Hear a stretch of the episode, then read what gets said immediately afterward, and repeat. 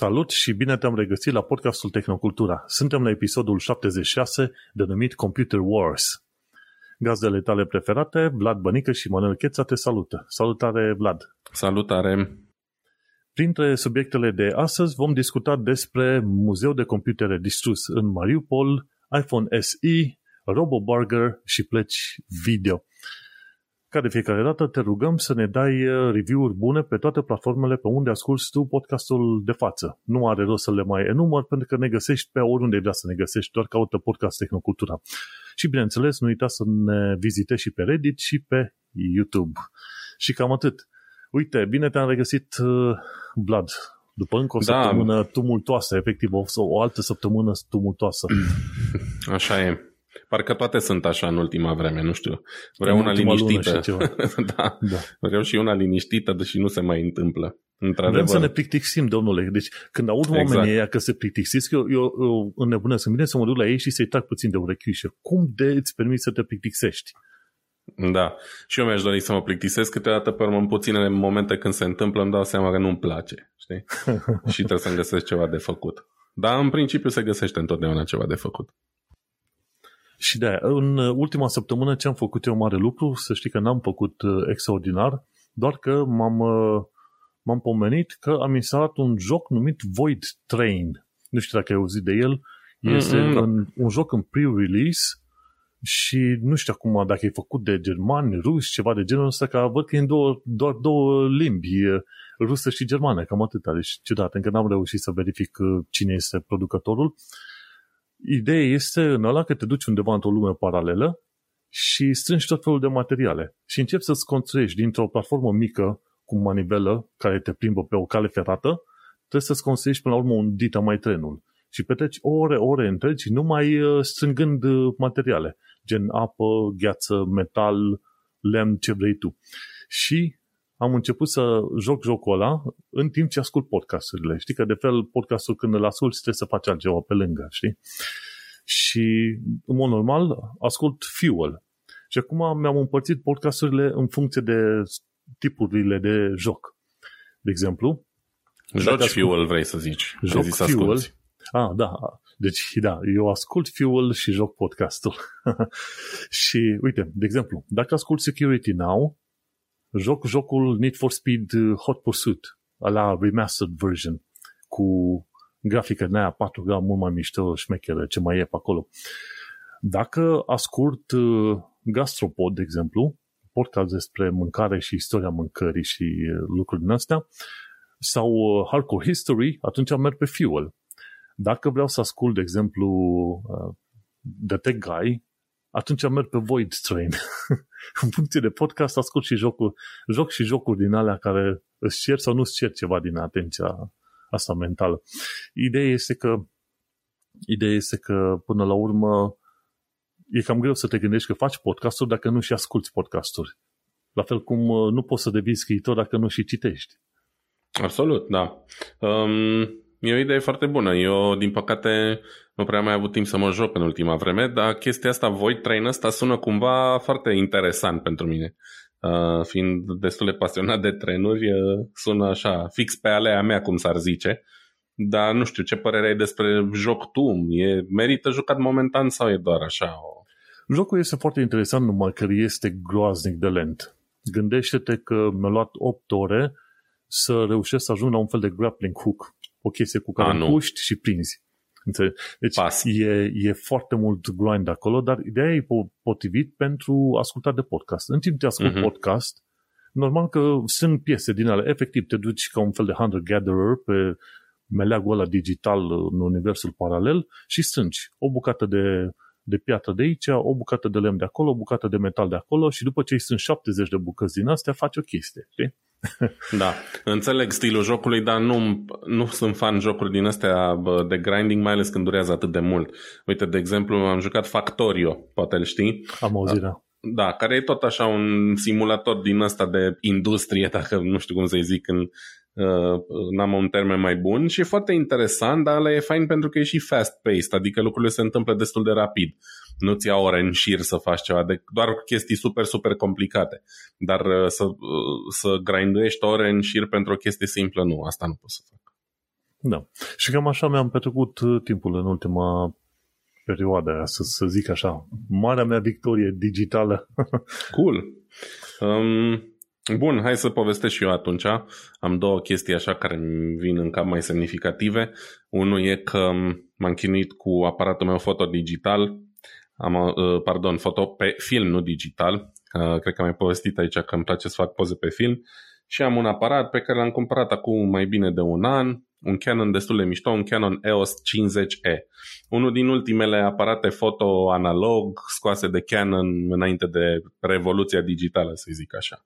Un aparat foarte bun, cu extrem de multe funcții, efectiv toate funcțiile pe care le întâlnești într-un aparat de SLR, știi, modern, mai puțin logic, procesare de imagine și așa mai departe, pentru că se aplică la film. În fine, un aparat foarte mișto, dar care are o, un fel de problemă din asta cunoscută și de care eu, pe care eu n-am cunoscut-o până recent, și anume perdeaua aia care închide și deschide uh, aparatul pentru lumină, da, ca să expună filmul, aia e formată din niște lamele dintr-un fel de material plastic. Și de jur împrejur are o garnitură, ceva de, dintr-un burete sau mă rog. Și pentru că aparatul evident are 20 de ani, uh, garnitura aia s-a transformat într-o pastă lipicioasă. Care... Aoleu, da, toate, toate îmbinăturile astea de da, groaznice. Groaznice. N-au fost uh, gândite deloc să, să reziste timpului. Și în fine, ce se întâmplă cu chestia aia e că a început să se depună pe lamelele alea, știi? Și nu-mi dădeam seama ce se întâmplă. Am cumpărat o baterie nouă, folosește niște baterii speciale foto pentru aparate din perioada aia, care costă o grămadă de bani, aproape 20 de euro o baterie din aia. Și după ce am făcut 5 poze cu ea, îmi dădea eroare că nu are baterie. Bă, nu înțelegeam ce Dumnezeu se întâmplă, cum să n-aibă baterie, pentru că abia am luat-o, e nouă nouță, am dat o groază de bani pe ea, mi-a, mi-a să mă duc cu bateria înapoi, am zis că are o problemă bateria, dar era deja a treia, știi? Da. Și zic, e clar că aparatul e ceva neregulă cu el. Filmul pe care l-am avut în el l-am compromis, l-am pus azi la developat, sunt curios, l-am dus de că nu eu developez. Aia vreau să te întreb, tu, acum mai nu, rămânea nu să mai faci am, și tu developare acasă. Nu am nevoie de asta în viața mea, mi-ar plăcea, dar efectiv e mult prea complicat, mult prea chestii de care ai nevoie și nu mai am loc în casă, mă, mă dă nevastă mea afară dacă mă, mă mai apuc și de aia. Nu-mi doresc, chiar nu am momentan chestia asta. Ideea e că filmul pe jumătate e compromis, îți dai seama, poze n-au ieșit, etc. Sunt curios câte și care din ele au ieșit. Și sâmbătă am desfăcut aparatul ăla și mare minune că am reușit să-l și montez, dar n-am ajuns la, la piesa cu pricina. În schimb, am descoperit cum aș putea să curăț la fără să-l demontez. Pentru că aparatele astea au zeci de șurubele minuscule, dar zeci. Și efectiv toate sunt de, de dimensiuni diferite. Două patru șuruburi care țin aceeași piesă, două de un fel, două de un fel. Te duci în altă parte care mai e ținută cu patru șuruburi, iar toate sunt diferite de alte primele și este incredibil de greu să le uh, pui în ordine și da. să le ții socoteala, știi? Am reușit să-l montez la loc și să-l curăț și acum merge perfect. Am băgat un film alb-negru în el, pentru prima oară n-am mai folosit film alb-negru până acum. Sunt curios ce o să iasă. Asta a fost uh, da, chestia cu care mi-am, mi-am ocupat timpul cel mai mult. Și ce am mai făcut, mi-am luat o cască nouă, știi, că am un scooter electric și înainte avem o cască din aia deschisă, știi? Doar cu o... Scuze, am lovit microfon. Doar da. cu o vizieră de plastic um, și, na, vântul trecând pe, pe lângă obraj, pe lângă față, șuiera pe la urechi de nu mai auzeam nimic de pe el, doar zgomotul vântului, ceea ce e super enervant. Și am zis, bă, o să-mi iau o cască plină, știi? Una care mi-acoperă toată fața în fine, nu, nu lungesc povestea, am găsit una la mâna a doua și mă bucur că am găsit una mișto, un, un Schubert. Schubert e un producător renumit și care are și, um, casca asta are un uh, hands-free Bluetooth încorporat. Ceea ce e un game changer pentru mine, pentru că e extrem de mișto să conectez casca la telefon și să ascult podcasturi când merg pe scooter și e mult mai liniște în casca asta fiind închisă, vântul nu se aude nici pe departe la fel de tare Bașca mai pot să răspund și la telefon dacă mă sună cineva și normal aud și traficul din jur și așa mai departe. Și um, da, mi-am dat seama cât de, cât de mișto e, cât de mult contează să ai posibilitatea să faci chestia asta, chiar și când te fâții jumătate de oră, oră cu scuterul prin oraș, știi? Să poți asculta podcasturi, că muzică, îți dai seama că ăștia nu sunt gândite pentru muzică, dar pe voce sună perfect, știi? Da. Și cam, cam asta a fost micul meu, mica mea revelație din ultima săptămână. Am ieșit efectiv să mă plimb cu scuterul fără să am un, un la nume, doar ca să ascult podcasturi în, în aer liber. Până, că a fost foarte frumos. A fost vreme mișto și de aia. Uite, Se vezi, strică iară plimbi, și gata. Tu te plimbi prin zona Münchenului cu scuterul, iar eu mă plimb pe dealurile din Fuel. Ce mare diferență! Da, e, nu e nicio diferență. Adică pe unde mă plimb eu sunt tot niște dealuri pustii, că nu pot să ajung cu scuterul până la München, că e un pic cam departe și uh-huh. nu, nu mai ajung înapoi după aia, știi? Uh, cel mai mare păcat al scuterelor electrice e că trebuie să le încarci la o priză normală. Nu pot să le încarc, de exemplu, la o priză de mașină din asta pe stradă. Că dacă aș putea, pf, ar fi senzațional, îți dai seama. Dar nu poți, trebuie să-l bagi în priză și asta ar însemna că trebuie să ajung undeva cu priză ca să-l încarc să pot să vin acasă. Și durează și în fine. Dar da, cam, cam asta. Asta e highlight-ul săptămânii mele. Fiecare cu cel doare. Știi, la un moment dat careva mă acuzase că discut cam prea mult de jocuri, dar zic, domnule, da, tehnocultura într-adevăr, nu e game cultura, cum zicea cineva, mă, dar ăsta e game cultura, acum care e treaba cu tine? Dar nu, discutăm de jocuri, pentru că de la jocuri video ajungi la computere, de la computere ajungi la plăci video și ce mai sunt și acolo te duci pe mai departe, un fel de gateway drug. Nu e numai și numai de jocuri, ci gândești în perspectiva aia ca să vezi de domeniile alea conexe, care se conectează cu jocurile și să vezi de acolo cum mergi mai departe cu cunoștința și de aia. De aia eu vorbesc de jocuri, tu vorbești de chestiuni și mie îmi place, și mie îmi plac jocurile. Uh, ideea e că încercăm să găsim un echilibru aici. Cui nu-i place, îmi pare rău. Poate să schimbe canalul, nu știu. Noi vorbim despre ce ne pasionează pe noi și nu avem pretenția că o să placă tuturor tot timpul. Poate unora nu le place când vorbești tu despre jocuri, poate altora nu le place când vorbesc eu despre aparate foto vechi. No, asta e, găsim un echilibru și vorbim despre toate. Tocmai de aia, ca la o ciorbă sau ca la o salată. Uite, ca să îți dau ție puțină pauză de la vorbit așa, o să trec eu la secțiunea, vesita secțiune cât mai durează războiul ăsta în Ucraina, război la Est. Acum am numit-o eu război la Est cu chestiunile astea legate de tehnologie în, în război în momentul de față și ce s-a mai întâmplat, știi? Și cum, cum a afectat oamenii în mai multe direcții. Și am aici destul de multe linkuri, bineînțeles nu cred că o să trec chiar prin toate așa, dar uh, sunt câteva lucruri care trebuie într-adevăr uh, pomenite, pentru că sunt și lecții de învățat pentru noi ca oameni simpli. De exemplu, primul dintre ele este faptul că site-uri de WordPress au fost hăcuite și acele site-uri fac atacuri DDoS împotriva Ucrainei. Sunt vreo 10-12 site-uri principale ale Ucrainei care sunt atacate de către tot felul de site-uri WordPress care au fost hăcuite în ultima perioadă. Și noi discutăm de site-uri WordPress nu pe wordpress.org, știi, unde ai tu, te duci acolo uh, manu.manu.wordpress.com uh, sau domeniul meu sau numele meu.wordpress.com. Nu, alea sunt deja protejate by default de către echipa celor de la WordPress. Problema este la site-urile self-hosted, care ți le menții tu, WordPress-ul pe care îl menții tu. Și știi că discutam de mai de mult că sunt anumite setări pe care le poți face în WordPress ca WordPress în sine să fie în mod automat actualizat și ca inclusiv plugin-urile și temele grafice, la rândul lor să fie actualizate în mod automat. Bineînțeles, trebuie să te informezi puțin pe internet, să vezi ce modificări trebuie să faci. Sunt anumite modificări care trebuie făcute chiar și în vp uh, liniuță config.php, chiar în fișierul ăla, dar nu sunt foarte multe chestiuni. Și atunci când automatizezi actualizările în WordPress și în plugin-uri și în teme, atunci știi sigur că ești cât de cât acoperit. Una la mână. O altă chestie pe care trebuie să o verifici este să nu ai plugin-uri care au ele însele probleme de, din asta de securitate, vulnerabilități.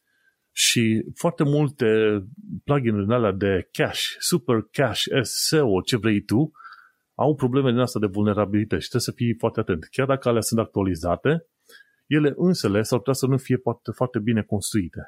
Și atunci e o, e o problemă destul de mare. Și atunci, când te pui și îți hostezi propriul tău site de WordPress, gândește-te că nu e vorba de faptul că site-ul tău va fi hăcuit și cineva ți va înlocui pagina principală cu un iepure beat. Eu am pățit ceva de genul ăsta, mi se pare un algerian, un script kiddie, la un moment dat îmi hăcuise site-ul în urmă cu mulți ani, 5-6 ani de zile, și zice, ei, script kiddie-ul algerian, nu mai știu cum, te-a hăcuit. Și era o, o chestie tâmpită, că nu, nu mi-actualizasem eu un plugin la un moment dat, nu, nu eram foarte atent. Și pentru aia m-a luat. Știi? Și pur și n-a făcut mare lucru, nu mi-a șters baza de date, ci pur și simplu am locuit uh, prima pagină cu un alt cod HTML. Deci om, tipul ăla a fost chiar cu, cu bun simț. Deci, dacă vrei să crezi, da, dacă vrei să crezi, printre hacker mai există și oameni cu bun simț. Deci și a făcut a vrut doar să te facă atent. Da, Sau și poate și-a dat seama că n-are ce să câștige de pe urma ta. Probabil că eram prea mic și prea amărât pe acolo, ce să zică, ce să facă la cu mine, știi?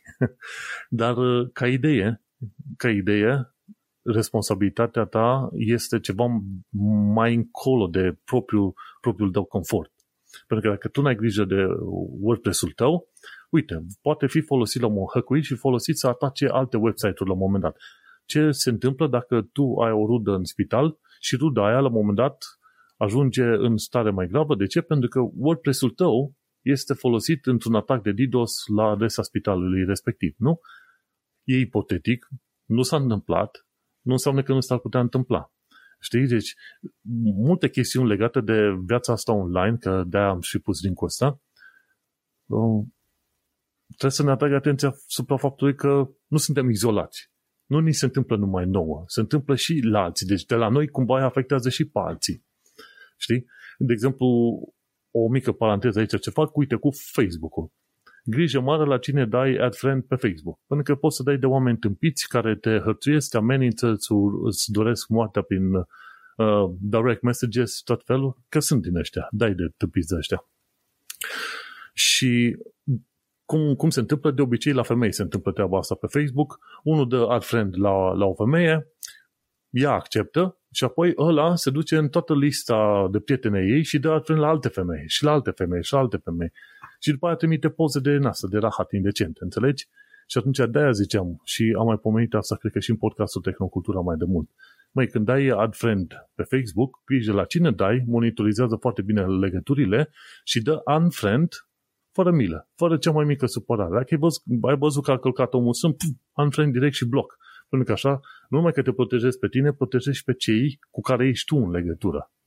Și cam atât. Hai, mergem mai departe. Ucraina, de exemplu, a închis cinci ferme de boți plătite de către guvernul rus și acele cinci ferme de boți erau în câteva orașe importante, inclusiv în Kharkiv, în uh, estul Ucrainei. Deci plătiți de către serviciile secrete ferme de boți și aveau oaia, mi se pare, la un moment dat, câteva su- sute sau mii de simuri. Da, 10.000 de, de simuri. Efectiv, 10.000 de simuri. Adică numele de telefon de pe care să sune. Tu îți dai seama ce, ce organizație erau ăștia rușii de ani întregi planificaseră treburile astea. Da, ei deja au experiență în chestia asta, pentru ei nu mai e o noutate. Cred că, de fapt, la asta sunt mai bune decât la război convențional în momentul de față.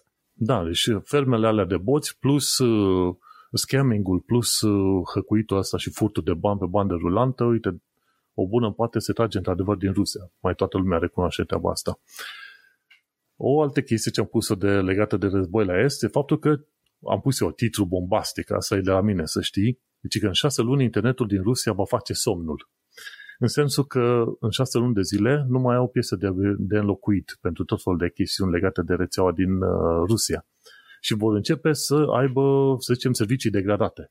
Din ce în ce mai prost, din loc în loc. Bineînțeles, nu te poți aștepta ca acum, să zice că totul a fost închis în Rusia, la un moment dat, în șase luni, se închide internetul rusesc pe loc. Nu e, nu e adevărat. Deci nici nu e practic să spui așa ceva, știi?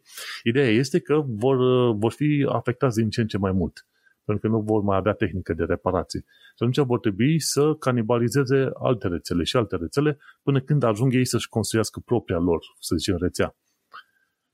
Dar, uite, cum războiul ăsta merge pe mai multe niveluri, prin tot felul de chestii. O chestie interesantă, printre firmele alea care au boicotat munca în, sau ce știu, activitățile în Rusia, este și uh, magazinul ăsta online Etsy. Știi, pe Etsy poți să-ți faci un magazin online, de la în 5 minute. Uh-huh. Ei, mulți oameni care își, fă, își comandau materiale de croșetat și le comandau de pe Etsy.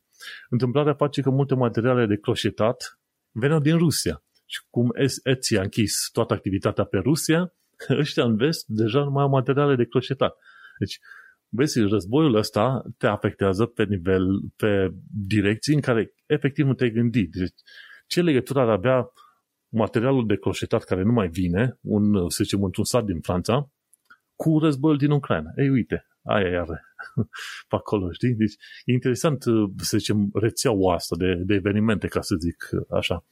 Și un alt lucru foarte interesant este că am aflat că de curând încă mai există domeniul .su, TL, uh, top level domain.su, care este Soviet Union, vechiul domeniu de la Soviet Union. Și că internetul cumva a apărut încă de prin anii 80, cam așa. Și de pe atunci au gândit ideea de top-level domains, .com, gov, org, ce vrei tu, încă de prin anii 80. În anii 80 cine mai exista în scenă? URSS, sovieticii.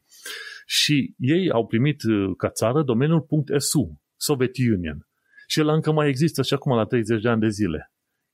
Iar... Ceea ce iar e o mânărie, scrie și în articol, dar uh, e clar. Uh, pentru că domeniile top level ale țărilor care nu mai există se închid destul de repede după ce se întâmplă chestia asta. Numai că e, e o chestie interesantă și cei de la Wired au avut acest scoop, cum se zice în engleză, au această informație, au reușit să pună mâna pe ea nu știam că încă mai există, deși, cum ai zis și tu, dacă nu mai există țara, nu mai trebuie, nici domeniul nu mai, n-ar mai avea voie să existe. Nu știam știi? nici că au avut vreodată pe mine, asta mă surprinde. eu nu știam, eu nu știam că au avut într-adevăr, dar uh, se pare că, păi, gândește de uite, TV, există dom- top level domain, un punct TV, e de la țara Tuvalu. Uh-huh. Știi? Și tot felul. Bitly e de la Libia. Bit.libia. Uh-huh. Și tot așa. Deci sunt. Sunt unele care nu te, nu te așteptai. Da, da, sunt țări care încă există, știi? Da. Uniunea Sovietică a murit în 91 și atunci... Da, uh, da, nu în inima pur romantică absolut, a absolut. criminalului în serie numit Putin. Deci nu în inima lui. Înțelegi? Acolo există punct SU. Scrie pe acolo.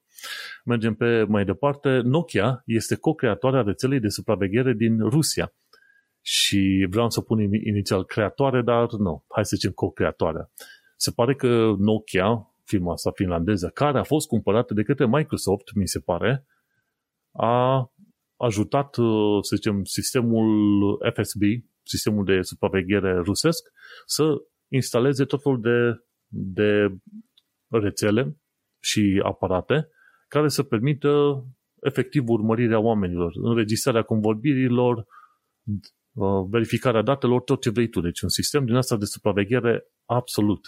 Și absolut, absolut uh, enervant și urât. Și Nokia au participat la chestia asta. Au anunțat de curând că se retrag din Rusia, dar te retragi din Rusia, dar ei sistemele cu tine? Nu. Știi?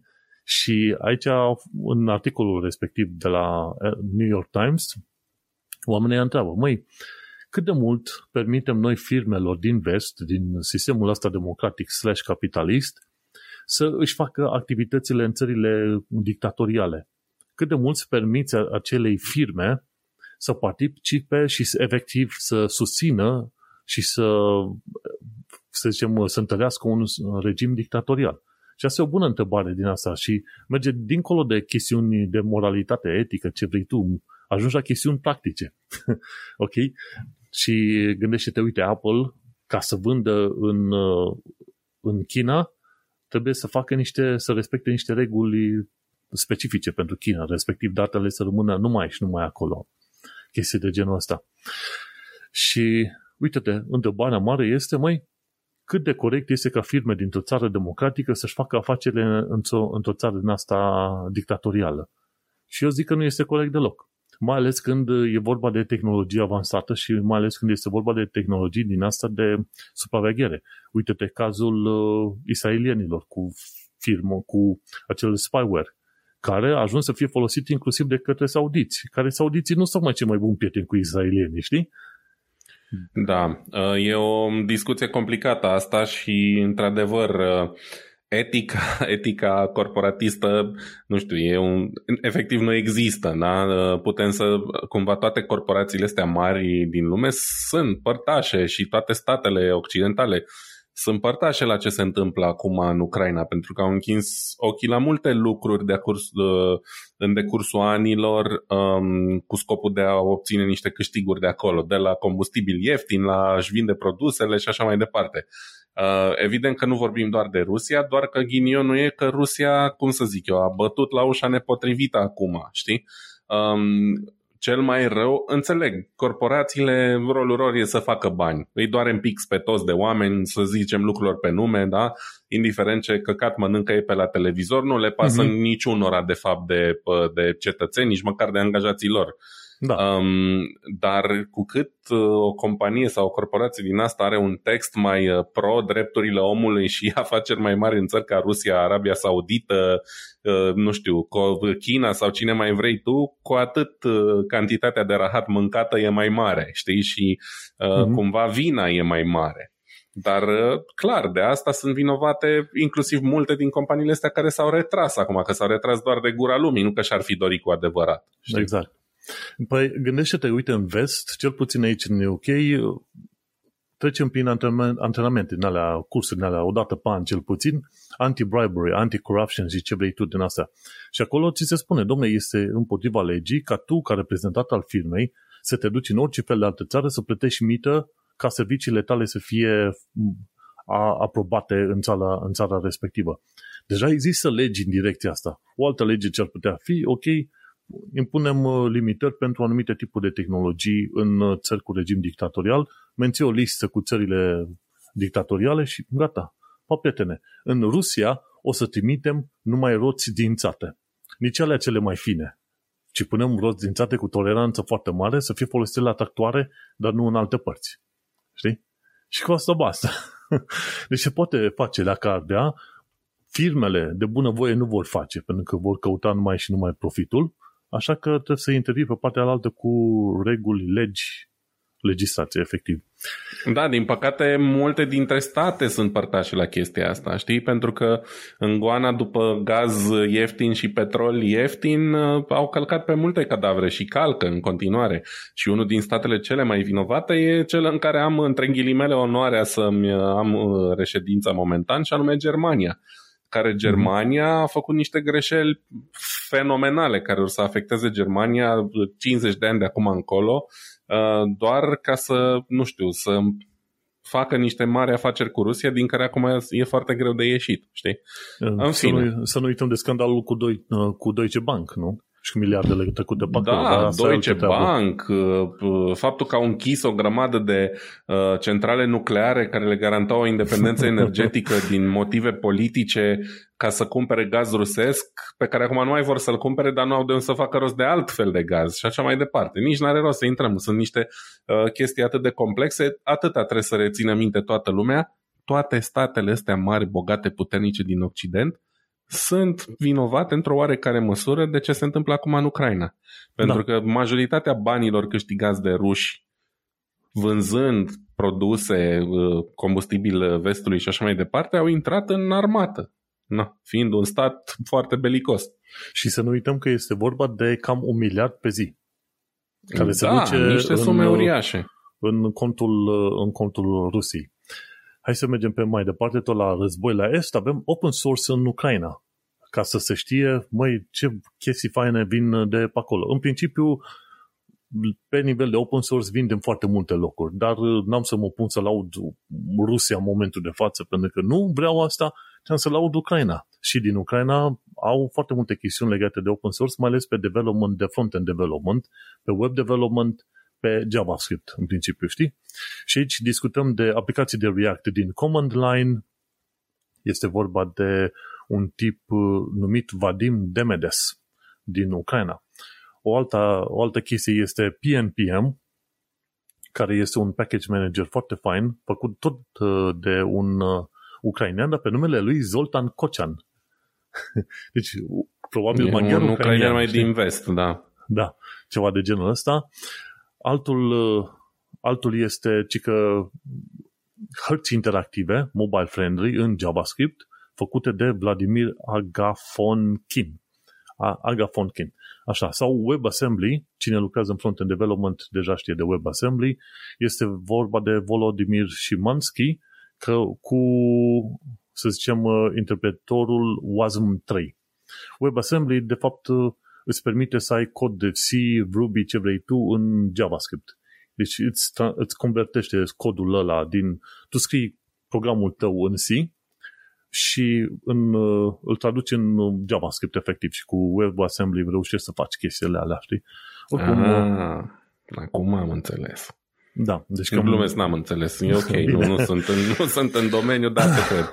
Cu siguranță ascultătorii Și apreciez. mai sunt alte chestii de genul ăsta, dar uite, comunitatea de open source din, uh, din Ucraina este destul de puternică. Și o altă chestie tot din Ucraina este faptul că sunt uh, o bună, o parte dintre civilii uciși sunt șanse să fie angajați în firme din vest. Nu o parte, chiar foarte mulți. Iar unii dintre ei, Scuze, mai puțin... ai, ai zis o chestie pe care nu... Ai zis o parte din civilii uciși, cred că nu asta vrei să zici. Da, o parte din civilii care au uciși au fost angajați. Au fost, așa. Că am, sunt. am crezut că sunt angajați post-mortem și nu prea înțelegeam. Nu, nu, nu. Au fost angajați în vest. Iar o parte ceva mai mică dintre ăștia angajați chiar la Silicon Valley, la un moment dat a fost, a, a circulat pe Twitter un filmuleț în care o femeie și doi copii au fost uh, loviți de artilerie și au murit acolo în mijlocul străzii.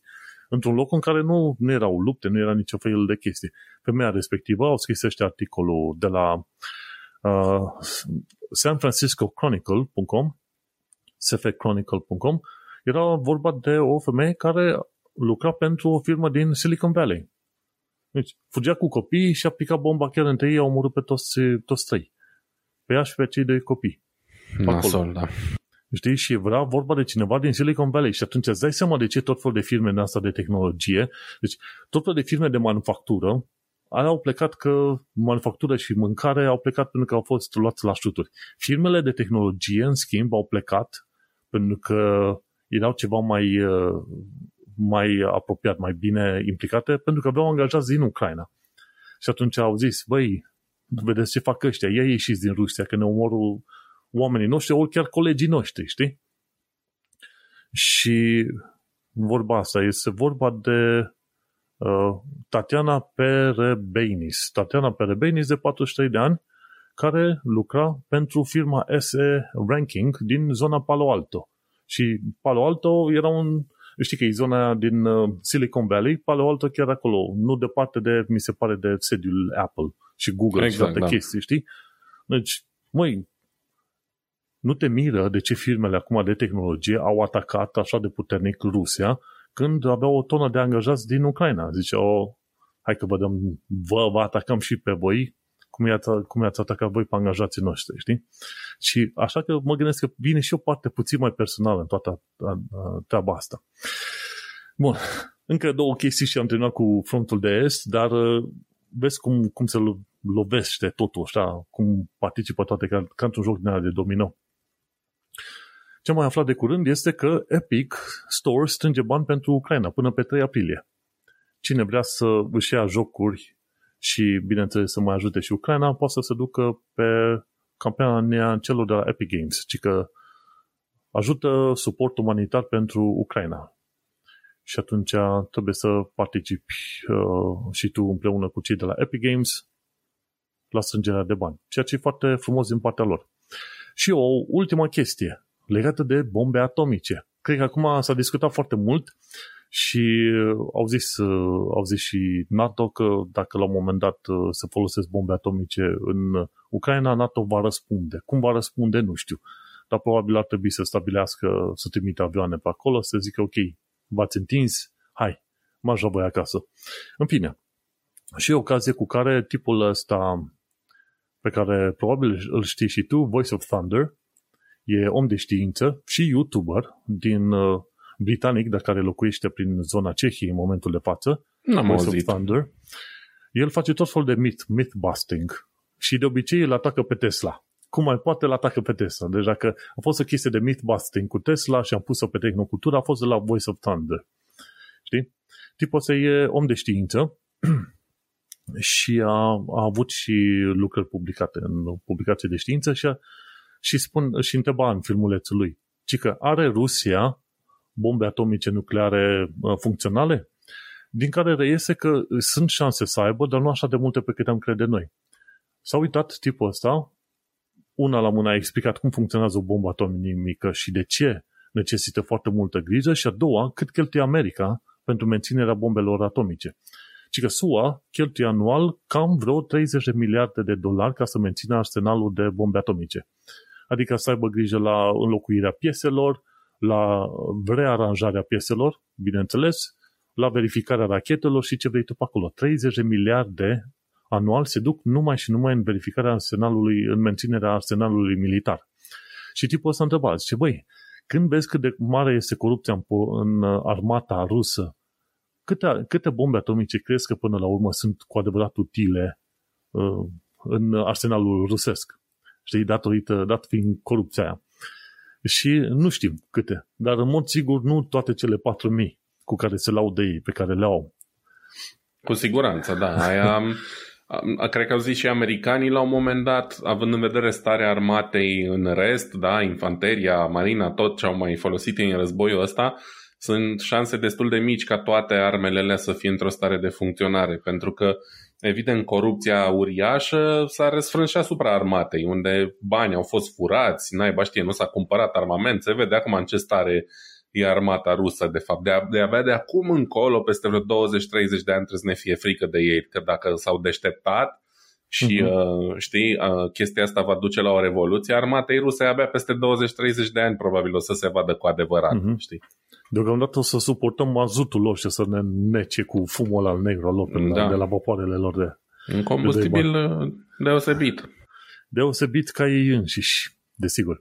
Și cam atâta legată de secțiunea asta cu război la Est. Multă tehnologie, multe chestiuni de acoperit, pe scurt legat de bombe atomice, nu este chiar așa de ușor, chiar dacă e o bombă atomică, să o și întreții. Pentru că tot felul de chestiuni discută în filmulețul ăla, există vreo patru piese care la un moment dat trebuie să se închidă în jurul bombei atomice în mod precis, la milimetru, cum ai zice, dar în mod precis, atunci când este vorba să se realizeze explozia. Dacă una dintre bom, piesele alea este aliniată prost, atunci bomba atomică își pierde undeva pe la vreo 90% din puterea de explozie. Ceea ce înseamnă enorm de mult. Clar, dar sperăm în continuare să nu apucăm să vedem vreodată, să testăm vreodată teoriile astea. Um, astăzi, în data de 29 martie, trebuie să o spunem așa ca un fel de mini-eveniment istoric, e că da. apar primele semne ale unui compromis între Ucraina și Rusia au uh, anunțat, cel puțin la nivel uh, declarativ, uh, rușii mm-hmm. în urma discuțiilor de azi de la Istanbul, că vor retrage multe din trupele care atacau Kievul și zona aia, rămâne de văzut ce se va întâmpla. Da, de bună voie le vor retrage, că și-au cam da. o bătaie, da. Uh, side note, eu nu cred absolut nimic din ce spune partea rusă și nimeni n-ar trebui să o facă dintr-un motiv destul de simplu de explicat. În Rusia, în momentul de față, la televizor apare doar ce spun rușii. Așa că ei vor spune pentru toată planeta absolut orice e necesar ca să poată fi dat la televizor în Rusia și să pară ei uh, cumva victorioși mm-hmm. pe cai albe tăcă, cum vrei să-i spui. Deci uh, nu trebuie, totul trebuie luat uh, cu un pic de sare, cum se zice, dar na, să zicem că sunt totuși niște, niște semne bune. Mm-hmm. Bun. Mergem la știrile tale. Da, eu am lăsat-o mai moale cu războiul, na, ce să zic, citesc în continuare foarte mult despre asta și o să recomand la sfârșit și niște cărți care au mai puțin legătură cu tehnologia, dar uh, totuși uh, consider că o recomandare de carte e bună, chiar dacă vorbim de o carte de bucate, în orice uh, emisiune, podcast, cum vrei tu. Dar să începem cu știrile din tehnologia civilă, ca să zic așa. Uh, și anume, uite, pe prima știre din The Verge, compania Rode, care este foarte cunoscută în general între podcasteri, uh, pentru că, nu numai, și muzicieni și așa mai departe, pentru că ei în principiu produc microfoane, dar au avut un uh, succes deosebit pe partea asta de microfoane uh, mid-level pentru, pentru podcasturi, gen cum e al nostru. Bine, noi suntem un pic mai low-end momentan, dar uh, Rode are niște produse destul de, destul de ok pentru chestia asta, în general microfoane, echipamente de înregistrat și așa mai departe. Și acum au um, realizat prima lor pereche de căști, dedicată nu neapărat podcasterilor, dar într-un fel țintită către ei, pentru că sunt niște căști care au um, o tentă de căști de studio. Ce înseamnă chestia asta? Păi înseamnă, în primul rând, că răspunsul lor în frecvență e unul destul de liniar. Da? Uh, de la baș și până la înalte, dacă ai sta să testezi căștile alea, răspunsul lor ar fi aproape o linie orizontală sau cât mai aproape de o linie orizontală.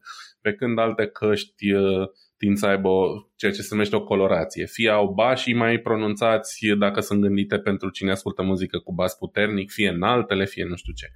Și cum de era în Winamp, nu? Acel equalizer, cum îl dădeai. Exact. Unele au, au profil, un profil anume din fabrică, vin cu un profil anume, care poate să fie pe gustul unora, uh, alții să-l urască. Mie, de exemplu, îmi plac foarte mult căștile neutre, pentru că dacă cumva simt vreodată nevoia de mai mult bas și eu ascult muzică cu mult bas, dar chiar și căștile neutre sună bine pe, pe chestia asta. Dintr-un simplu motiv că ele toate sunt mixate într-un studio cu un răspuns în general neutru și atunci, na, cumva căștile astea sună cel mai bine în toate situațiile.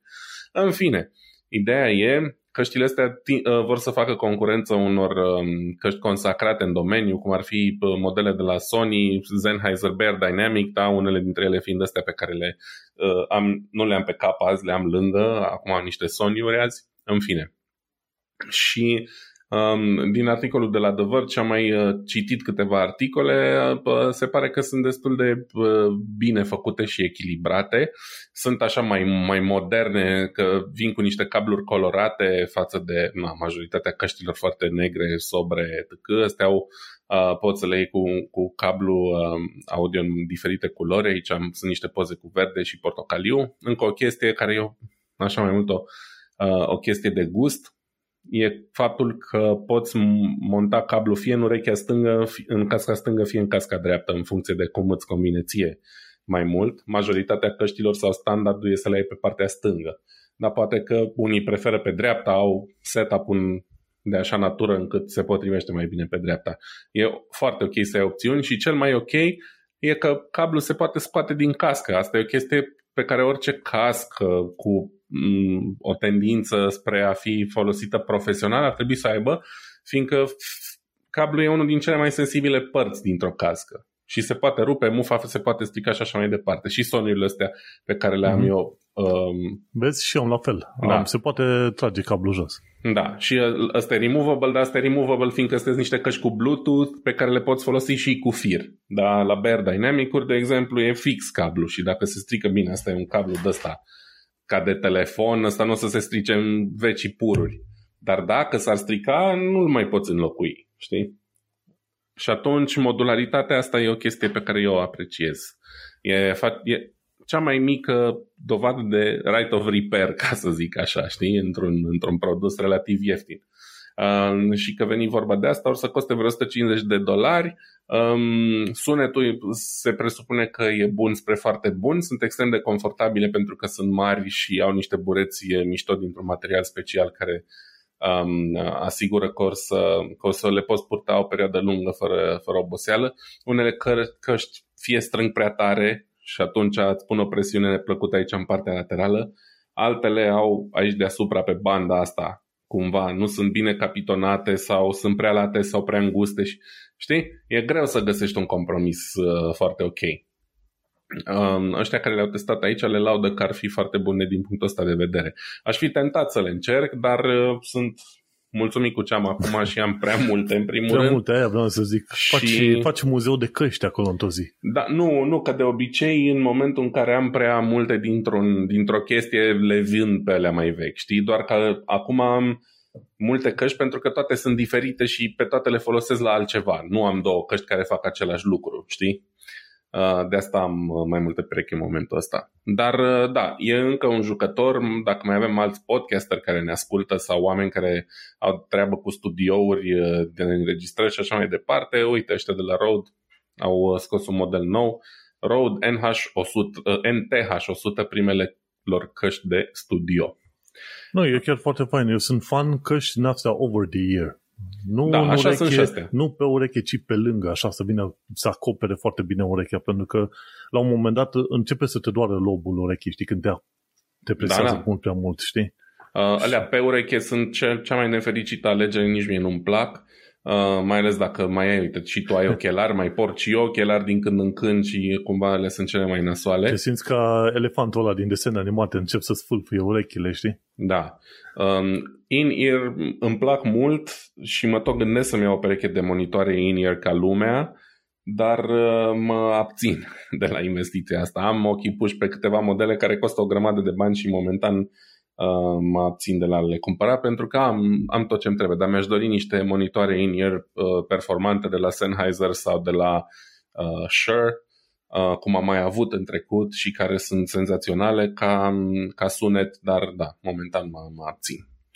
Um, hai să continui eu pe dincolo, în afară de faptul că căștile astea in-ear au și ele, trebuie să și ele să fie formate ideal după urechile tale. Nu știu dacă, dacă știi, dar oamenii n-au canalul urechii exact, adică urechea stângă versus dreaptă. Absolut, Uneori mai lung, mai adânc, mai lat sau asta.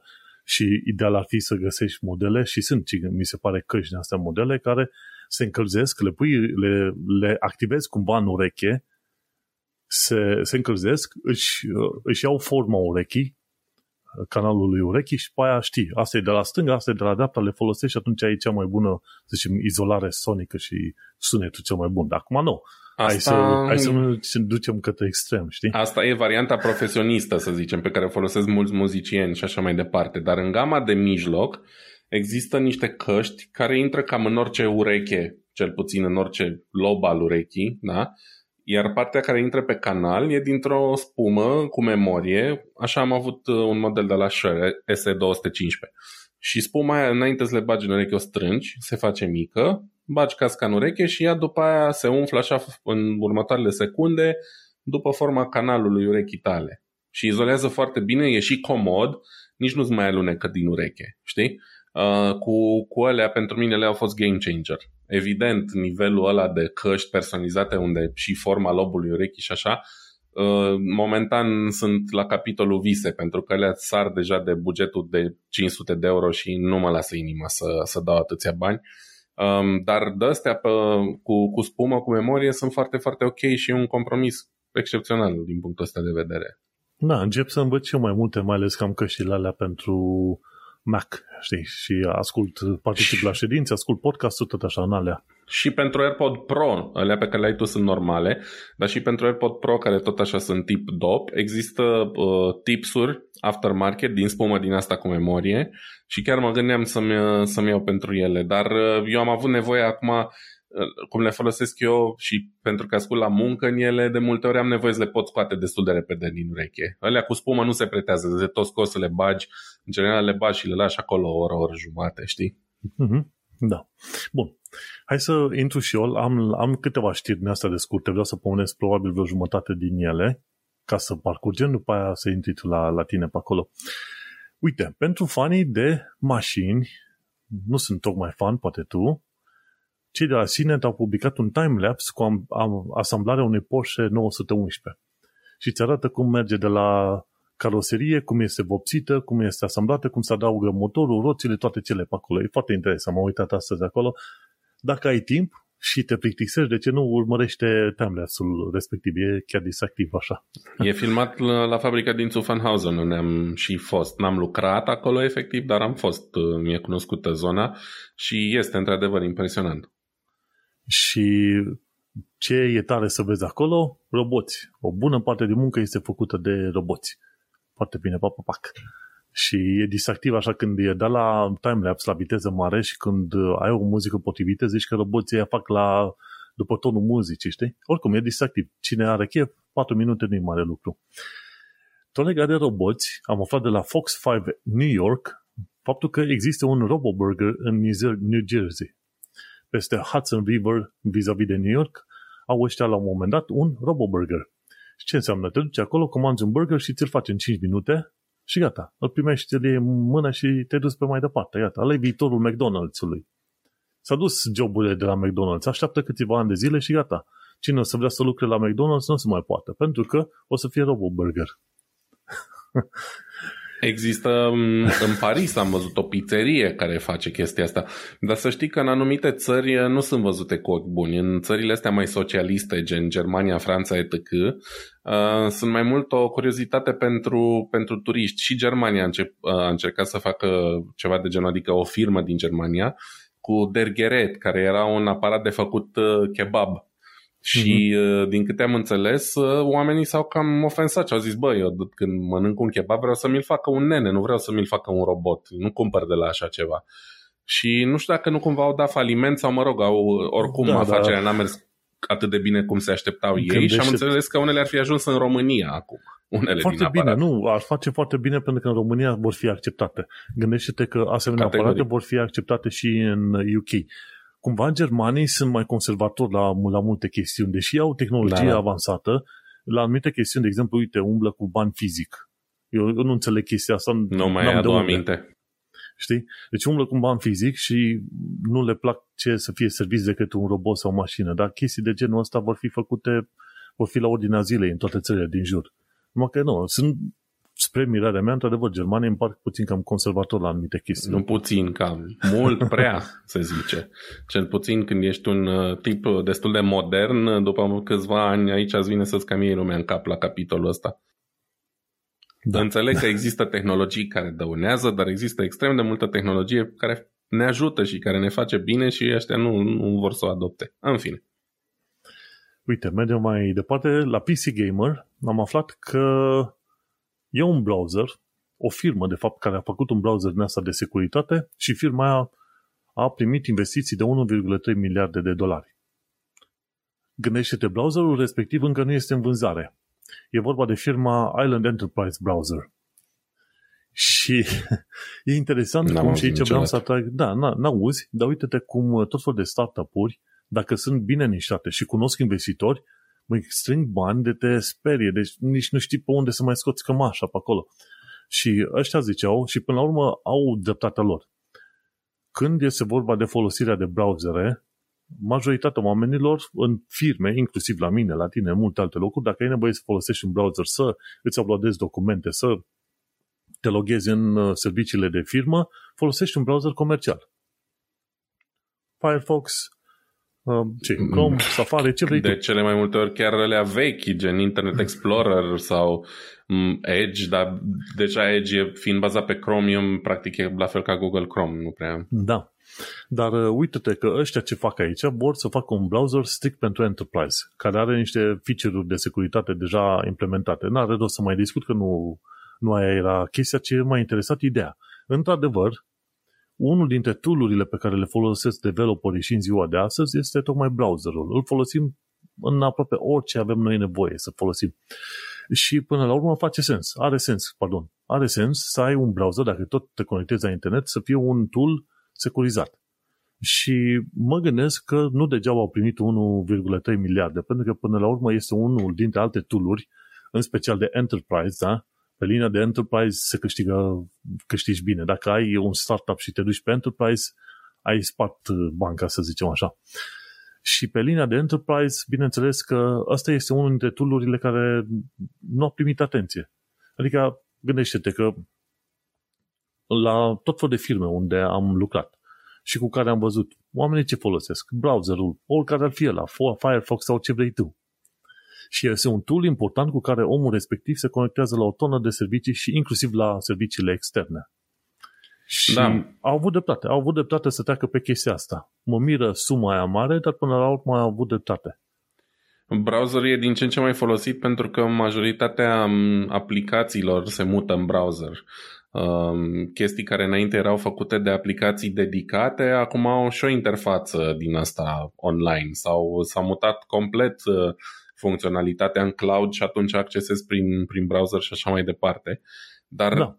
având în vedere că totuși există niște browsere pe piață care sunt gratis, este totuși surprinzător că cineva a investit atât de mulți bani în ceva ce deja există. Și mă întreb, oare n-ar fi fost mai simplu să ia pe Firefox, care deja, să zicem, au, da, zeci de ani în piață, au tehnologia lor, au o experiență etc.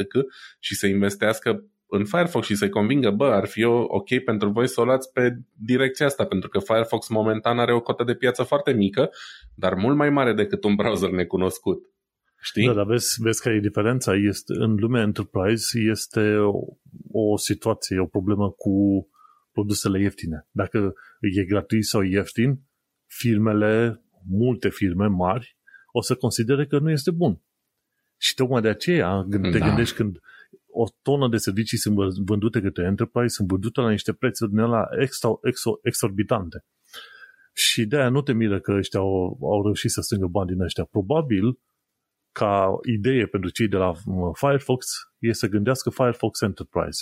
Și să zică, băi, o să cerem pentru fiecare utilizator 1000 de dolari pe, pe, pe an și singurul lucru ce o să facă, o să facem uh, ceva mai multe feature-uri de securitate și punct. Și mă gândesc că atunci Firefox, într-adevăr, ar putea câștiga niște clienți. Să mergi pe ideea că gratuit și open source are sens din punct de vedere al tehnologiei, pentru că ceva open source este întotdeauna mai teoretic, întotdeauna mai bine construit decât ceva proprietor, făcut de către o firmă oarecare, înțelegi? Da, atunci... asta e ideea, adică nu tot Firefox-ul să devină Tehnic. enterprise, dar să dezvolte o ramură, mm-hmm. știi? Deci aia ar fi o idee. Dar cam asta Din punct de vedere al tehnologiei face sens să ai ceva open source, din punct de vedere al enterprise-ului face sens să ai ceva pe care ai plătit. Că așa ai teoretic mai multă acoperire. În fine, hai să mergem mai departe. Tom's Hardware ne anunță că se ieftinesc plăcile video și nu, nu oricum. S-au ieftinit cu vreo 25% în ultimele două săptămâni și s-ar putea să ajungă la prețul normal de vânzare într-o lună de acum încolo. Și gândește-te, dacă tot mai aștepți o lună de acum încolo să ți placă video, poate aștepți și până în toamnă ca să-ți iei noile serii de plăci video.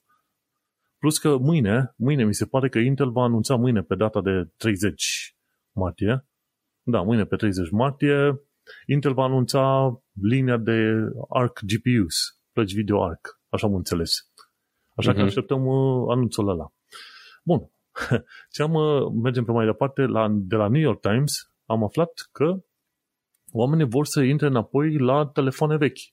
Din alea clasice. Cu fir, cu ce vrei tu, cu asta, cum îi zice, cu receptorul ăla în stilul clasic de telefon, inclusiv telefoane cu rotiță. Unii oameni deja în mai multe orașe din SUA au trecut, SUA și Canada, și nu numai, mi se pare că era și vorba și Franța, vor să treacă pe telefoane, pe telefoane vechi. Și e, adevărul e că are sens. Măi, hai să ai un tool prin care vorbești cu oamenii și un alt tool de pe care ții informații în real time. E foarte obositor să stai întotdeauna cu gândul că ai o notificare nouă pe Twitter. Și ai, deocamdată aici mă opresc cu știrile scurte ca să te las pe tine să mai continui. Bun, um, următoarea știre de la mine, de fapt e de la Mac Rumors, de fapt e, mă rog, de la cineva din China, um, care anunță că Apple uh, își va reduce uh, producția pentru a treia generație de iPhone SE la doar câteva săptămâni de la lansare, uh, din cauza uh, conjuncturii mondiale actuale, zic ei, um, dar cel mai probabil, uh, cum am discutat și noi în episoadele trecute, nu mai e cerere la fel de mare, pentru că iPhone-ul ăsta este de generația 3 în ciuda faptului că e un telefon cu niște măruntaie extrem de puternice, folosește un design, o platformă hardware uh, exterioară deja destul de învechită. Uh, sunt, nu știu, 5 ani de la iPhone 8 sau ceva de genul ăsta um, lumea s-a cam plictisit, chiar dacă hardware-ul din interior e capabil. Ecranul ăla nu e cel mai grozav, uh, bateria e foarte mică și probabil că chipul ăsta nou consumă mai, puț- mai mult, nu mai puțin curent decât în trecut. Cine știe. Um, se pare totuși că se va reduce la undeva cu o treime în primă fază uh, producția de telefoane și na, asta e un semn pentru Apple că la anul trebuie să vină cu ceva nou.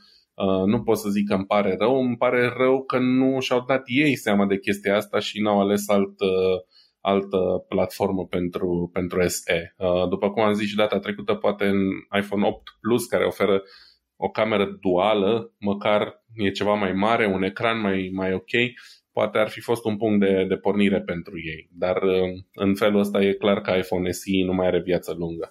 Um, da, da, gândește de oamenii care ia SE, îl iau doar ca să aibă un telefon mobil și poate o aplicație două pe el, nu neapărat ca să fie cel mai cel. Nu sunt de acord, pentru că hardware-ul e aproape cel mai cel, da? Adică procesorul e extrem de puternic și e tras în jos de, de restul. E ca și cum ai pune un motor V8 într-o Dacia Logan, da? fără să-i faci alte modificări. Adică fără frâne, suspensie, etc. Motorul la V8 e tot într-o căruță, mă scuzi, știi? Și atunci mm-hmm. cam așa e și aici. Degeaba ai un procesor uh, A15 Bionic extrem de puternic dacă nu poți să te bucuri de, de o grafică ok pe un ecran uh, mai deosebit dacă bateria te ține 6 ore și sănătate și așa mai departe, știi? Um, oricât de puține aplicații ai vrea să folosești, să ne gândim că în ziua de azi ai nevoie de o aplicație de comunicare uh, care devin din, din ce în ce mai demanding, poate are legătură și cu uh, securitatea din ele, Uh, modul în care se împart fișiere, etc. Nu, nu are legătură. Doar no. faptul că se conectează atât de des la internet și trimit date înapoi către server. Aia Asta problemă. una. Apoi ai o aplicație de banking, apoi uh, ceva de muzică, apoi ceva de GPS. Asta ar fi minimul necesar. Și clar, le rulează, totul rulează foarte bine. Dar, cum să zic, pentru unii poate contează mai mult să aibă un ecran ceva mai mare de bani aia 500 de dolari sau 450 de dolari cât costă, chiar dacă procesorul nu e așa capabil, știi? Um, unii dintre oamenii care își doresc un telefon în price range-ul ăla își doresc mai mult ca telefonul ăla să arate bine sau să fie mai mare decât să fie super puternic. Că nu impresionezi pe nimeni cu pă, ce procesor ai în telefonul tău, știi? Cam asta e... Bun. Mă duce pe mine gândul. Da, hai să continui eu repede cu o chestie. Vreau să pomenesc la un moment dat de articolul ăsta din Wired, ci că UE forțează Big Tech să creeze mesagerie interoperabilă. Interoperabilă. Asta ce înseamnă? Dacă eu sunt pe Facebook Messenger, să pot trimite pe un mesaj pe WhatsApp, ce în viitor s-ar putea să se întâmple oricum, că e sub aceeași umbrelă, dar să pot trimite și către Signal și către alte locuri. Păi, cam cum este e-mailul în momentul de față. Nu contează cine este providerul tău de e-mail, tu trimiți e-mailul la adresa cu tare, de pe Gmail către Yahoo, de pe Yahoo către ProtonMail, de la ProtonMail către ce vrei tu, orice fel de sistem și omul ăla primește e-mailul și tu îl primești înapoi. Gândește-te că chestia asta trebuia cumva să existe între toate serviciile astea de mesagerie încă din momentul în care s-au, s-au gândit să facă mesagerie din asta instant dar uh, normal că nu, nu s-a putut în principiu la începutul. Și atunci UE vine cu reguli noi și le spune, ok, Competition Marketing Agency sau ceva de genul ăsta, nu știu ce mea, nu știu cum se care e, de, de la ce e prescurtarea. Domnule, ci că de, de la anul încolo, în, pentru următorii câțiva ani de zile o să forțeze ca toate firmele care au servicii de mesagerie să poată să comunice între ele.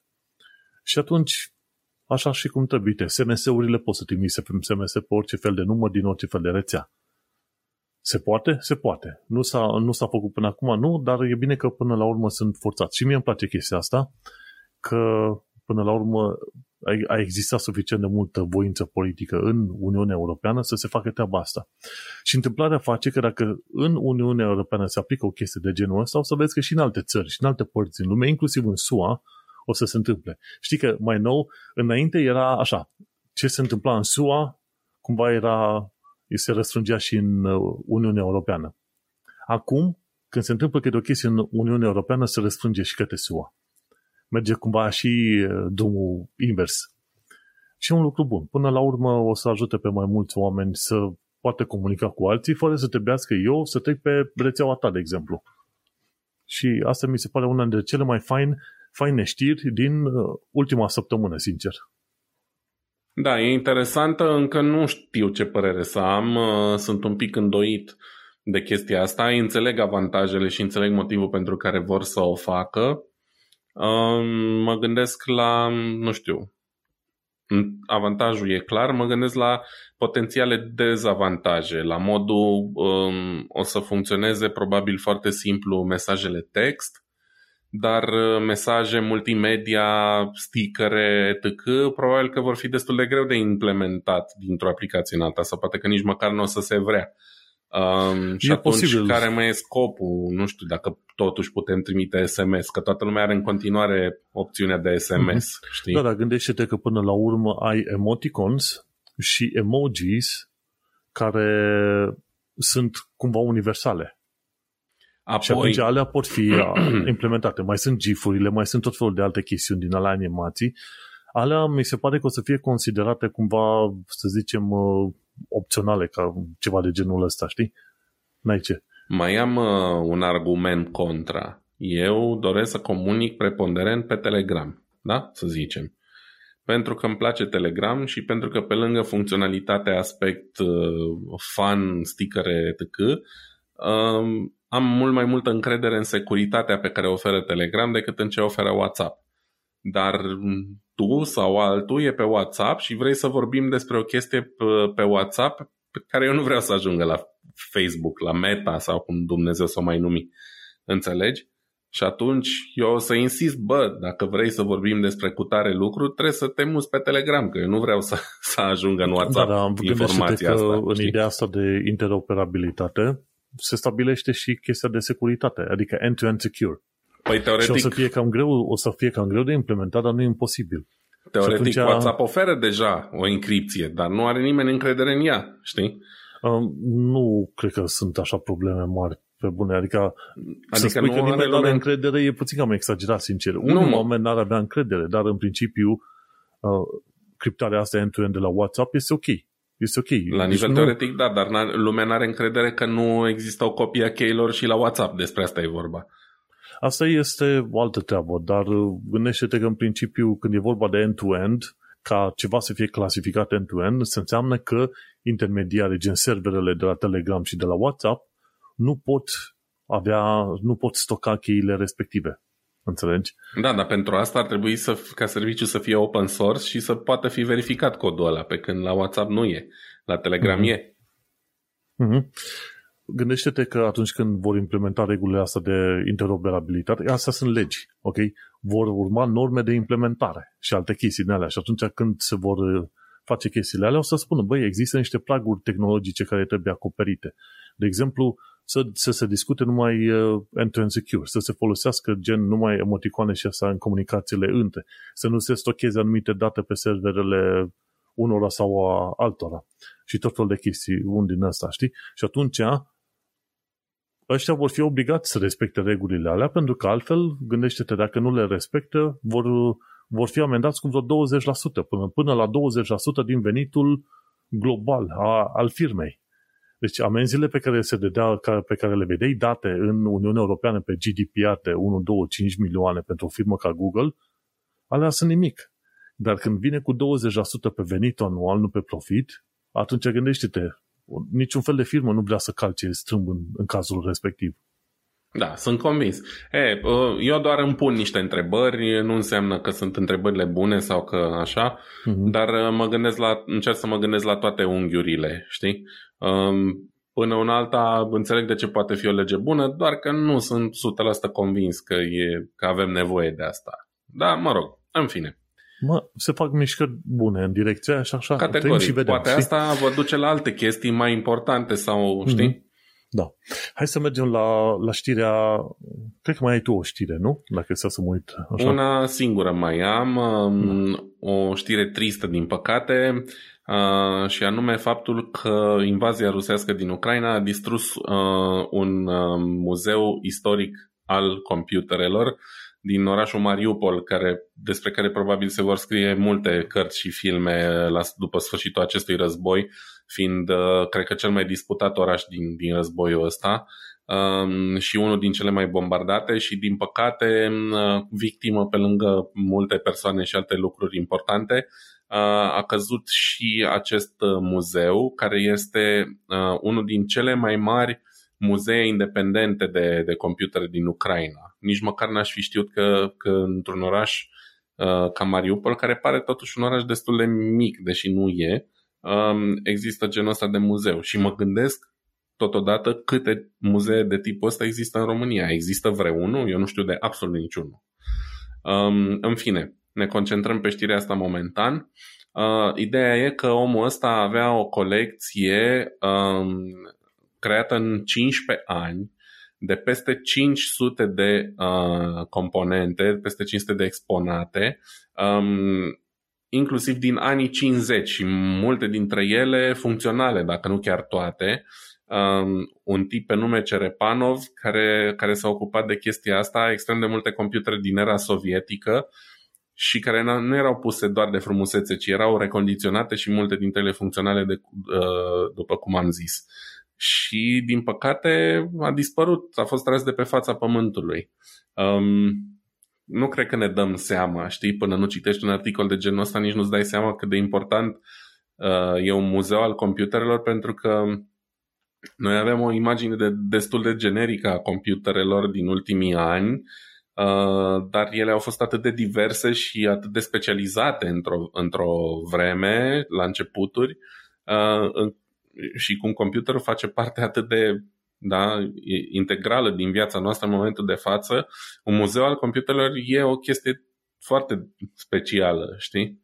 Uh, mai ales când e un muzeu independent, colecția unui om care a trudit și a investit extrem de mulți bani în chestia asta, uh, e păcat. Eu nu am fost uh, supărat pentru că, na, cum am zis, computerele fac parte din, din viața noastră și E da, ok părinte, să le dedicăm muzee. Pe tine te-a supărat uh, războiul în mod direct că a fost lovit muzeul de computere, pe mine m-a supărat războiul în mod direct pentru că a fost lovit studioul care face jocurile Stalker. Deci să nu spui că da, războiul ăla nu a afectat oamenii în, în tot felul de moduri din astea și nu, gândește-te, e foarte urât. Rușii, rușii vor da socoteală. Citeam la un moment dat un, uh, un articol care spune că mișcările astea de blocaj economic, tehnologic, ce vrei tu, vor dura timp de câteva luni sau poate chiar ani întregi, moment în care Rusia, Rusia o să piardă enorm de mult, enorm. Nici nu s-ar fi gândit cât de mult uh, pierd cu războiul ăsta din Ucraina. Da. da, din păcate toți pierdem și uite, uh, dacă tot am vorbit de chestia asta, că de fapt aici am adus cu gândul știrea asta, um, sunt curios dacă există în România, dacă știe vreunul din, din ascultătorii noștri de existența vreunui muzeu de computere în primul rând, uh, oriunde, chiar și în București, eu nu știu de niciunul să fie vreun muzeu dedicat pentru așa ceva. Ar fi o chestie destul de interesantă, pentru că și în România au fost computere, inclusiv pe vremea lui Ceaușescu, știi?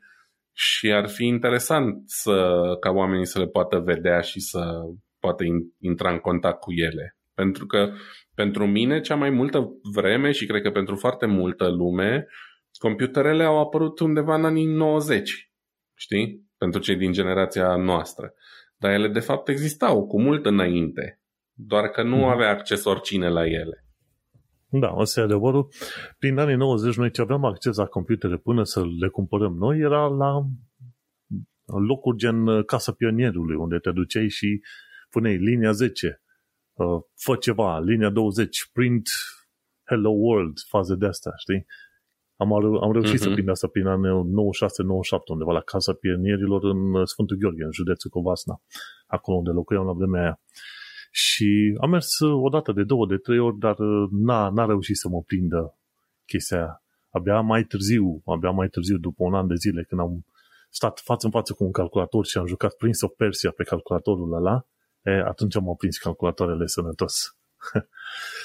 Dar așa e, uite, Eh, cred că ar fi, cred că ar fi ceva uh, muzee, dar cine, cine știe să ne zică, uite pe Reddit, nu uita să intre, să nu uite în lumea să intre pe Reddit, să ne dea de știre și o să vorbim de lucrurile alea în uh, podcast. Absolut, eu vreau să vizitez un astfel de muzeu cu prima ocazie când mă găsesc în, în țară, chiar îmi doresc. Da. Și hai să trec și eu la două, trei știri foarte scurte de la mine. Una dintre ele este de la PC Gamer. Există un tool numit Anything World, care a fost prezentat la Game Developers Conference, care a fost acum de curând în zona San Francisco, ci că ăla e un tool în care vorbești. Spui, vreau să văd un uh, King Kong care distruge, nu știu, banane uriașe. Și atunci îți construiește un mediu 3D care face chestia asta, inclusiv animații. Pe ceea ce ai spus tu direct. Numai pe ceea ce ai spus tu. Și este foarte interesant, ci că deocamdată Anything World este conectat uh, ca un fel de plugin în uh, softul Unity de creare de jocuri. Și acolo, ci că poți să-i dictezi să-ți construiască un fel de scenă din asta și îți construiește pe acolo. Și că vreau să văd un cal care fuge după, ce știu, o căruță. Chestii de genul ăsta. Și ți le face.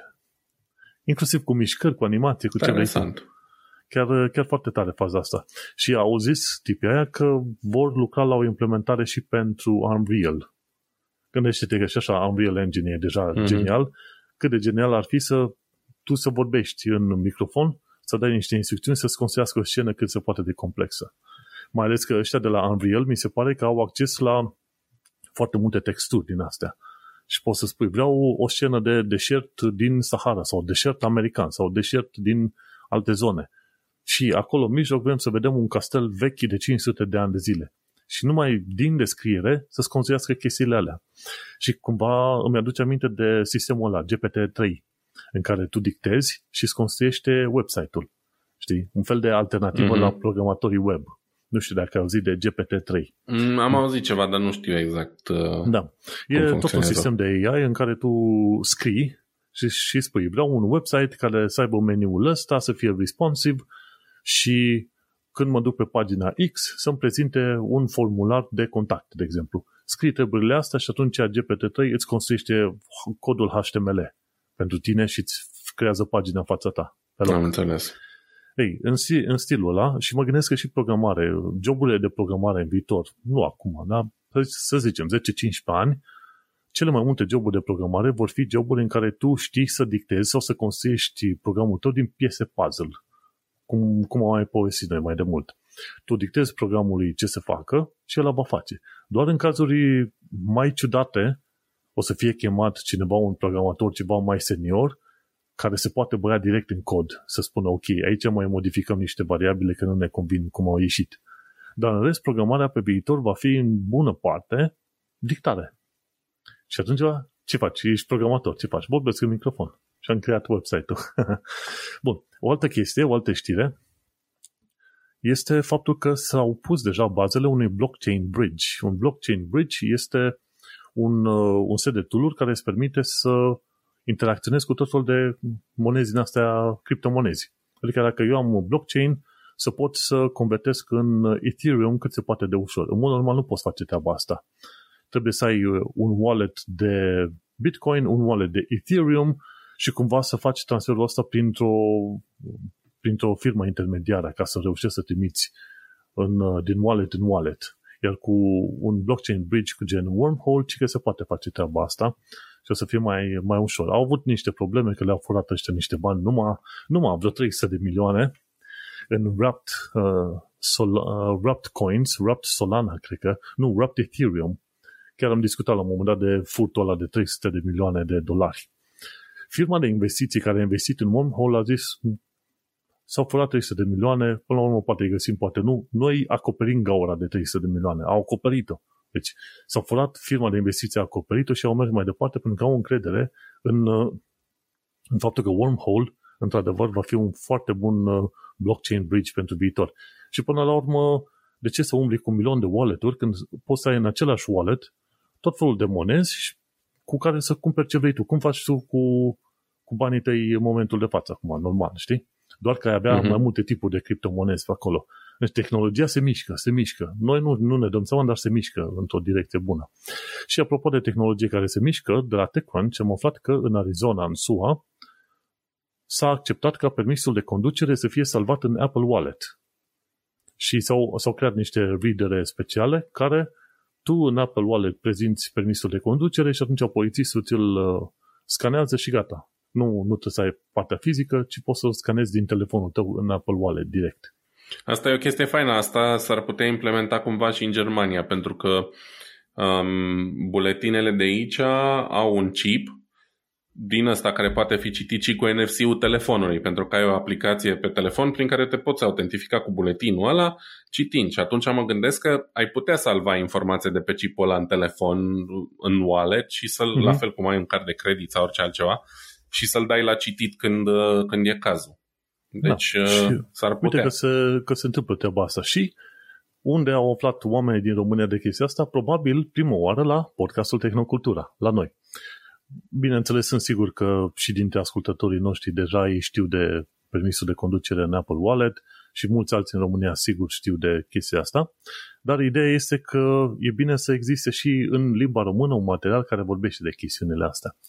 Și aici noi cred că am vorbit de extraordinar de multe lucruri în episodul ăsta. Până la urmă avem nevoie să, să dăm uh, mai departe către ascultătorii din România și de, din lucrurile bune pe care le aflăm din experiența noastră în străinătate, că sunt multe și dacă mm-hmm. bă, politicienii noștri ar face mai mult în uh, vizitele lor în străinătate decât să stea la all inclusiv și să bage în ei, poate ar și învăța ceva.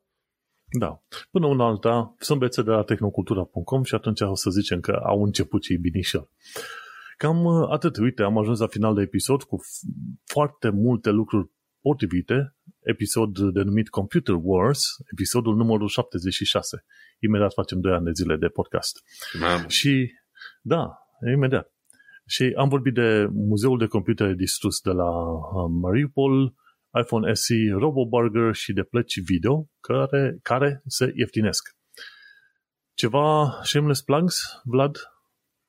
Um, pentru mine nu am nimic. Um, cred că dacă tot am vorbit atât de mult despre război, voiam să recomand cartea Putin și Putinismul, scrisă de François Potom. De fapt, am mai uh, vorbit despre ea și săptămâna trecută.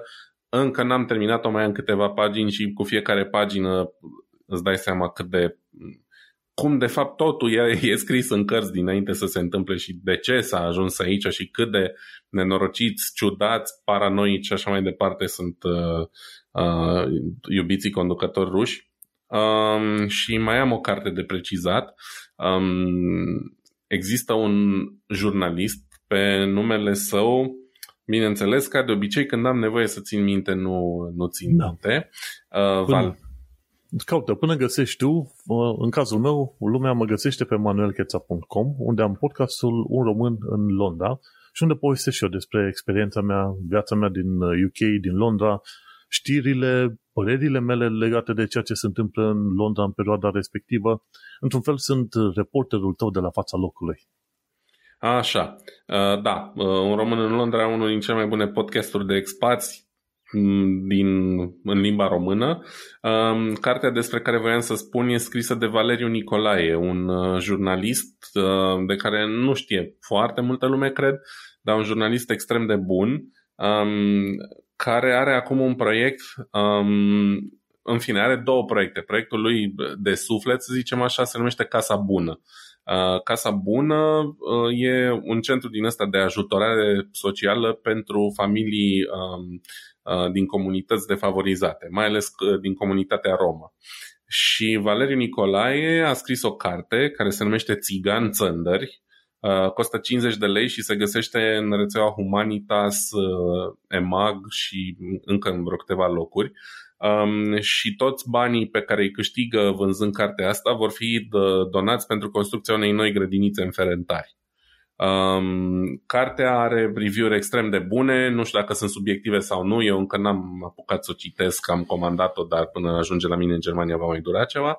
Um, și faceți și o faptă bună cu, cu ocazia asta. Iar dacă vă interesează mai multe despre Casa Bună, găsiți pe casabună.ro um, și puteți face o donație acolo. Au oamenii nevoie și de voluntari Uh, dacă vă interesează așa ceva, care să facă lecții cu copii um, și na, cam asta aveam eu de zis. Bun, uh, ca să nu uităm, poți să repeți numele și autorii celor două cărți? Uh, da, deci Putin și putinismul François Tom, iar Valeriu Nicolae, Țigan Țăndări, în rețeaua Humanitas, EMAG și așa mai departe. Banii aia sunt practic o donație pentru construcția unei grădinițe. Cool, super tare. Uite că am ajuns la final de podcast uh, Tehnocultura. Vlad Bănică și Manuel Cheța te salută. Ne auzim pe săptămâna viitoare. Pa, pa! Ceau, numai bine!